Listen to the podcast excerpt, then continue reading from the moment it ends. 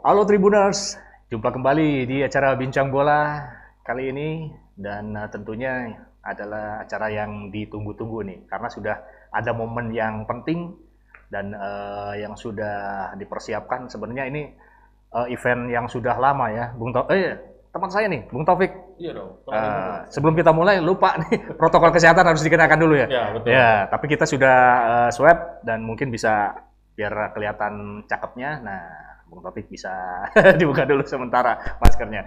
Ini Bung Taufik kita akan uh, sedikit bincang tentang uh, Euro 2020. Ini kan sempat Tertunda, uh, ya? tertunda karena pandemi ini. Nah, ini ada banyak cerita dan kita akan hadir tentunya dari uh, tiap akhir pekan ini uh, tentu dengan konten-konten yang agak berbeda ya. Hmm. Nah ini kita di awal ini sepertinya apa nih yang kakek kita sajikan nih? Catatan-catatan dari Bung Taufik mungkin grup dulu atau apa ya, Ya. yang bisa kita sajikan ke teman-teman Tribun.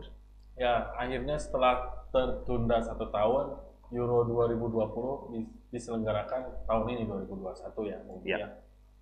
Uh, uniknya biasanya Euro eh, ini digelarnya di satu negara atau di dua negara. Nah, Nah, ini beda mungkin karena menghindari itu eh, apa eh, aktivitas apa kerumunan itu ya mungkin ya. kerumunan terus juga ada momen dari dari UEFA sendiri Mhm. makanya Euro tahun ini digelar di 11 negara, Ya, ya. 11 kota. Nah, pesertanya juga banyak dan ada yang istilahnya di luar dugaan gitu, di luar dugaan wah oh ternyata negara ini bisa bisa masuk dan berkompetisi di di Euro Di Euro. 2021. Oke, kita bedah nih satu-satu nih sedikit. Ada berapa grup nih eh, dari eh, sekian banyak tim ini? Dari dari ini semua itu dibagi dalam enam grup. 6 grup ya. Satu grup empat peserta empat negara, Mhm. jadi total sebenarnya 24 negara. Ini grup A ada berapa tim? Grup A empat, eh, grup, eh, semuanya empat tim. Ya, ya, ya. Grup A Turki, Italia, Wales dan Swiss. Swiss. Nah, Nah, di grup A, lalu grup B ada grup B-nya ada Denmark, Finlandia, Belgia dan Rusia. di grup, Grup C, C ada Belanda, Ukraina, Austria dan Makedonia. di grup D-nya. Grup D Inggris, Skotlandia dan Ceko. Lalu di grup E ada Spanyol, Swedia, Polandia dan Slovakia. Grup F ini grup terakhir. Nah, ini grup Grup- nah, grup apa? Grup Siap. neraka ini. Oh, gitu ya. Iya, Apa saja nih? Ada, ada Hungaria, terus Portugal, Mhm. Prancis dan Jerman. Waduh, ini eh, kelas berat semua ya. Iya. nah, Dan ini satu ya, satunya ya kuda Apa? hitamnya Hungaria, soalnya ya ya ya ya ya. Nah, ini eh, peta dari apa? eh, saking banyak ini tema yang akan bisa dibahas ya ini eh, kekuatan yang mungkin yang akan lebih apa? di tiap-tiap oh, oh, lebih lebih dominan ini dari Ya. ini apa nih catatan? kalau melihat sejarah, melihat penampilan mereka sejauh ini, Mhm. tim-tim ini sejauh ini ya tim-tim besar diunggulkan untuk melaju ke ke fase Hmm. berikutnya ya Bung Diki ya Ya ya ya. karena memang eh, tim-tim kecil negara-negara kecil kayak Wales, Mhm. eh, apa Skotlandia, Finlandia juga ya. eh, Finlandia, Hmm. mereka memang membuat kejutan bisa masuk ke ke Euro, cuman ya butuh pembuktian lah untuk untuk mereka ketika nanti Euro berlangsung apakah memang mereka layak untuk bisa melaju ke fase selanjutnya atau tidak. Ya, ya. Ini di eh, kita bicara untuk eh, yang ini dulu coba Eh, grup A ya. Di grup A ini ada Turki, Italia, Wales dan Swiss. Nah ini kalau dari empat tim ini, nah ini gimana nih peta peta ininya? eh, Ah, betul kekuatannya. iya kekuatannya. Kalau melihat empat tim itu Italia jelas diunggulkan yang Hmm. eh, yang apa bakal lolos ke fase selanjutnya. Ya, ya. Terutama karena memang Italia juga termasuk salah satu eh, apa sih istilahnya salah satu tuan rumah ya Oh iya, ini mainnya di, di Olimpico Roma. ah, jadi ada ada keuntungan tersendiri Ada lagi ya? keuntungan. Ya, ya, Dan ya. ada di tempat lainnya juga di Azerbaijan. Mhm. Ya melihat yang eh, apa sih kontestan lainnya, Ya. Turki, Wales, Swiss ini sangat merata karena mereka juga dihuni oleh pemain-pemain yang yang istilahnya yang berpengalaman yang punya Mendunia besar. juga ya, mendunia. besar kayak Wales di Wales ada Gareth Bale Mhm. di Swiss juga kan ada eh, Granit Xhaka ada Sedan Sakiri di Turki Hmm. juga ada uh, Umak Yilmaz yang dia striker Lille yang musim ini Lille membuat kejutan menjadi Ya, juara ya. di Liga di Liga Prancis. Tapi kalau melihat melihat istilahnya melihat komposisi pemain dari belakang Hmm. sampai depan, saya kira Swiss yang yang ada sedikit apa sih istilahnya di, di- Kelebihan eh, eh, di unggul- kelebihan keunggulannya. supaya mereka bisa lolos dari dari fase grup. Meskipun kalau dari secara kasat mata mungkin Italia ya orang lebih ininya ke Italia, tapi Ya. sebetulnya Swiss punya sesuatu Ya, yang bisa di ini kan ya di- ditampilkan. Kita coba ke geser sedikit ke grup B. Ada gimana ini kekuatan dari grup B nih, Bung Topik nih? Grup B dihuni oleh Denmark, Finlandia, Belgia dan Rusia. Mhm. Melihat semua kontestan itu, saya kira Belgia yang yang diunggulkan untuk Mhm. jadi juara grup. Karena ya, kita tahu sendiri lah Belgia dihuni oleh Ya, ya. dari dari kiper sampai pemain penyerangnya, Mhm, striker. mhm. mereka pemain-pemain yang dihuni oleh apa dia? Pemain-pemain hmm, berkelas ya. ya dari Thibaut Courtois di, di apa di di sebagai kiper Mhm. sampai ke depan ada Lukaku, Kevin De Bruyne, meskipun Ya. Kevin De Bruyne masih diragukan karena cedera hidung terakhir ketika final Piala Champions. Mhm. Tapi ada juga Eden Hazard dan lain sebagainya. Dan saya kira Belgia yang kalau melihat itu juga Belgia yang bisa jadi juara grup. Ya. Pendampingnya antara Denmark, Denmark dan mungkin ya. Rusia. Ya, ya, ya. Nah ini eh, di dua tempat juga ya kalau Di di, tempat. grup D. Ada di di Rusia dan di Denmark. Kalau di grup C, sekarang kita geser ke grup C. Ada Hmm. Belanda, Ukraina, Austria, dan juga Makedonia Utara. Ini agak agak aneh juga. Sebenarnya. Ini kok ada Makedonia Utara ya? Kirain Bandung Utara. ya agak-agak ini ya jadi kuda hitam juga mungkin ya bisa di ini kan. Nah ini peta kekuatannya seperti apa nih Bung Tom? Ya kalau di grup C melihat seperti ini Mhm. eh, jelas Belanda yang diunggulkan ya. Bung Ya, Diki ya. ya ada Belanda. Hmm. Bisa dibilang ini grup grup ringan lah buat Belanda karena Lengkap ya dari depan sampai ke apa? Dari depan sampai ke belakang Belanda. pemain-pemain pemain bagus juga Belanda Hmm. dan mereka juga bisa dibilang berada di grup ringan karena ya saingannya Ukraina, Austria, Makedonia Utara. Mhm. Seperti kata Bung Diki bilang Makedonia Utara di mana ini? Masih banyak yang yang Eh. belum tahu lah Makedonia Utara. Tapi di Makedonia, depan Makedonia Utara punya juga pemain bagus seperti Goran Pandev ya, yang, Oh ya. Yang mat- apa, matang di liga di liga Italia. Mhm. Jadi sebenarnya eh, mungkin ya tim-tim yang bukan merendahkan tim yang lain, tapi ada ya Belanda karena sudah eh, jadi jaminan gitu. Jadi seolah-olah kalau di atas di atas kertas sudah kelihatan ininya ya. Iya, kelihatan. Tapi siapa tahu nanti di dalam pelaksanaannya, dalam realitanya bisa jadi misalnya itu tadi Makedonia Utara yang Iya, bisa melejit jadi. gitu ya. Karena Keberuntungan. berarti ketika mereka bisa lolos ke Euro ini berarti Ada mereka- sesuatu ya, eh, mereka punya punya potensi yang luar potensi biasa. dan punya kemampuan untuk mengejutkan tim-tim lain. Oke, kita geser ke grup D nih. Ada ini Inggris, Kroasia, Skotlandia, kemudian juga ada Republik Ceko. Ini ini kayaknya agak sama kuat nih kelihat kalau lihat dari ya di atas kertas seperti ini ya, Bung Topik ya. Ini Ini gimana? rata eh, permainan cukup rata karena mungkin yang agak diunggulkan adalah Inggris dan Kroasia karena Mhm. pertama Inggris dia s- jadi salah satu tuan rumah juga di sini. Hmm. Nanti finalnya juga dilangsungkan di di Wembley di Inggris.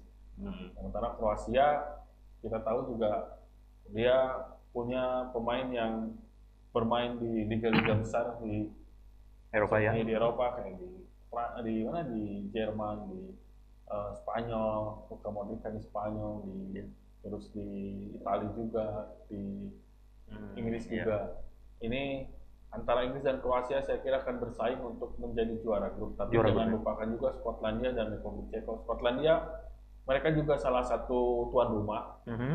ma- mere- apa di Glasgow terus pemain-pemain Skot- Skotlandia juga mereka banyak bermain di Liga Inggris Hmm. ya taruh taruhlah Andy Robertson terus ada Iya. Scott McTominay di Iya. yang main di MU nah ini harus diwaspadai juga oleh tim-tim lain bahwa Skotlandia ini meskipun mereka tidak diunggulkan tapi mereka bermain seperti layaknya bermain di kandang karena jarak Skotlandia ke Inggris kan Ya, ya, ya. Terus itu pokoknya merata di grup D ini merata ya. Ya. Nah, ini kita geser ke grup E. Ah, ini nih, ada Spanyol, ada Swedia, kemudian Polandia dan Slovakia ya. Slovakia. Slovakia susah ya. Ya, ini gimana peta eh, kekuatannya nih, eh, Bung Taufik? Ya kalau melihat kontestan di grup eh ini Spanyol saya kira yang jelas sangat Hmm. akan diunggulkan oleh oleh pundit, oleh Hmm. pengamat, oleh fans. Mereka sepertinya akan dengan mudah lolos ke fase berikutnya. Hmm. Apalagi juga Spanyol termasuk tuan rumah juga ya mereka Ya. bermain di San Memes di Bilbao bahwa ya ini akan jadi keuntungan buat buat Spanyol dan Hmm. tim Matador dan tim Matador ini untuk bisa lolos ke ke fase knockout. Ini berikutnya ada di grup F. Nah, ini dia nih. Hongaria, Portugal, Prancis, Jerman. Waduh, ini udah bobotnya udah ini bingung juga kalau misalnya meskipun di atas kertas begini kan tetap aja bingung ini karena kekuatannya hebat-hebat ini kan ada Hmm. tiga ini ya. Ya ini jadi seperti saya tadi bilang mungkin ini adalah grup nerakanya di Euro, Euro 2020 2020. ini. Ya ada Portugal, Prancis, Jerman. Portugal beberapa tahun terakhir mereka sangat dominan di Mhm. sebagai Finalis. timnas ya. Mhm. Terus ada juga Prancis dan Jerman. Prancis juara dunia, Jerman juga beberapa tahun lalu yang sekarang sedang masa transisi untuk bisa mengulangi prestasi-prestasi sebelumnya. Ini akan sangat ramai. Hongaria juga meskipun Jadi kuda hitam. kuda hitam, tapi juga harus diwaspadai Ya. karena mereka sebenarnya punya potensi juga. Bisa jadi kalau mereka lengah nih yang bertiga ini ya, yang tim besar ini Hongaria tiba-tiba nongol dia paling Iya. ini. diuntungkan gitu maksudnya ya. karena orang lain terlalu fokus ke tiga Nah, tim ini, jadi iya. Hongaria mencuri kesempatan karena Hongaria juga punya beberapa pemain yang mereka kebanyakan mainnya di Liga Jerman. Hmm, iya iya. iya. Ini dari yang di grup F ini ada yang menariknya begini, eh, Bung Taufik kan Prancis nih ya, ada pemain yang sudah lama tidak di, pernah ikut di event iya. seperti ini. Hmm. Nah ini eh, bisa cerita sedikit ada ininya mungkin eh, bisa informasikan juga ke Tribuners Hmm. eh, tentang Prancis ini ada salah satu pemain yang memang kemarin-kemarin dulu pernah diidolakan tapi ternyata tidak masuk di timnas ya. Nah, Eh, ya, Ben- Prancis ya, Didier Deschamps memanggil ben, memanggil Hmm. kembali Benzema di, di untuk gelaran Euro 2020 ini. Ya mungkin karena mereka melihat bahwa Prancis butuh juga sosok striker yang berpengalaman. Memang Hmm. ada Griezmann, ada Mbappe. Griezmann musim ini dia di Barcelona tidak terlalu menonjol. Ya. Sama juga seperti sebenarnya dengan di musim-musim sebelumnya. Griezmann masih istilahnya masih ada di bawah bayang-bayang Messi di, di Barcelona Hmm. dan dia tidak bisa mengeluarkan belum bisa mengeluarkan kemampuan terbaiknya meskipun di Barcelona Luis Suarez sudah pindah. Nah, Mbappe dia pemain bagus, pemain eh, tajam, tapi dia juga masih muda usianya mungkin pelatih melihat bahwa dia karena usianya masih muda mungkin dia masih labil masih belum bisa konsisten Iya iya. iya. sehingga akhirnya dipanggil Benzema Benzema memang musim ini meskipun Real Madrid tidak menjadi juara di di La Liga tapi di musim ini Benzema bermain konsisten dia rajin mencetak gol Iya. dan ini yang jadi pertimbangan eh, timnas Prancis untuk kembali memanggil Benzema. Mungkin antara penyeimbang antara Mbappe sama itu ya, Griezmann itu ya. ya Karena ini kan ada dua karakter yang berbeda ya. Jadi Benzema bisa oh bisa ya paham Ya, paham kalau melihat di apa di uji coba terakhir lawan Wales ketika mereka menang, Prancis menang 3-0, lihat memang peran Benzema cukup besar juga dia bermain bagus meskipun tidak mencetak gol dan gagal men- mengeksekusi penalti tapi beberapa gol yang dicetak oleh Prancis ini Mhm. berasal dari aksinya Benzema. Ya, ini Euro 2020 ini memang agak agak spesial juga ya. Karena ya ditunda setahun, kemudian juga menandai peringatan ulang tahun ke-60 Ya, kompetisi eh, Piala Eropa sebagai bentuk perayaan juga momen spesial. Jadi untuk pertama kalinya ya sepanjang sejarah turnamen diadakan di 12 kota dalam eh, 12 12 negara negara. berbeda ya. Wah keren juga nih. Ini kita mulai ntar mulai pasti agak lebih sibuk Ya. untuk juga untuk apa namanya hadir ke Tribuners juga. Ini mulainya bergulir sebelah eh 11 Juni ya. Hmm, Nah. dimulai di pekan depan. Pekan depan ya. Pekan depan kita udah mulai eh, sering begadang tentu. Meskipun ya dalam kondisi yang seperti eh, saat ini masih pandemi dan eh, kita juga selalu mengingatkan pada Tribuners untuk selalu taati patuhi eh, protokol kesehatan untuk selalu kenakan masker, kenakan masker tuh Bu Taufik ya, jangan lupa ya. Lalu juga ini eh, kita eh, face, face shield dan juga kalau kita beraktivitas di luar kita sering cuci tangan dengan uh, sabun dan air mengalir. Lalu kita juga uh, menjaga jarak dan mengurangi aktivitas karena kita juga agak prihatin. Uh, ada, ada informasi tadi beberapa saat yang lalu ya bahwa provinsi Jawa Barat ya, Pemprov uh -uh, kita di ada ada beberapa orang yang ter uh, terinfeksi akhirnya ditutup dulu ya hmm. gedung sate ya. ya Mudah-mudahan segera uh, sembuh disembuhkan semuanya dan uh, Tribunas juga demikian. Kita jangan uh, sungkan untuk selalu patuh pada disiplin dan kita selalu jaga kesehatan ya, Bung Taufik ya. Betul. Kayaknya kita sudah dulu Eropa uh, Piala apa Euro 2020 ini hmm. kita akan uh, pan masih panjang ceritanya mudah-mudahan kita uh, selalu diberi kekuatan untuk bisa selalu hadir di Tribunas ya. Terima kasih Bung Taufik ya. Sama-sama. Saya Diki Fadian Juhud uh, hadir ke ruang Anda nanti di pekan depan juga bersama Bung Taufik tentunya yang selalu setia. Terima kasih untuk teman-teman juga ada uh, Bung Adit, ada juga Bung Gani yang selalu menyertai kami ya. Oke, okay, uh, terima kasih uh, Tribuners. Uh, kita jumpa lagi lain waktu, lain kesempatan. Love, peace, and respect.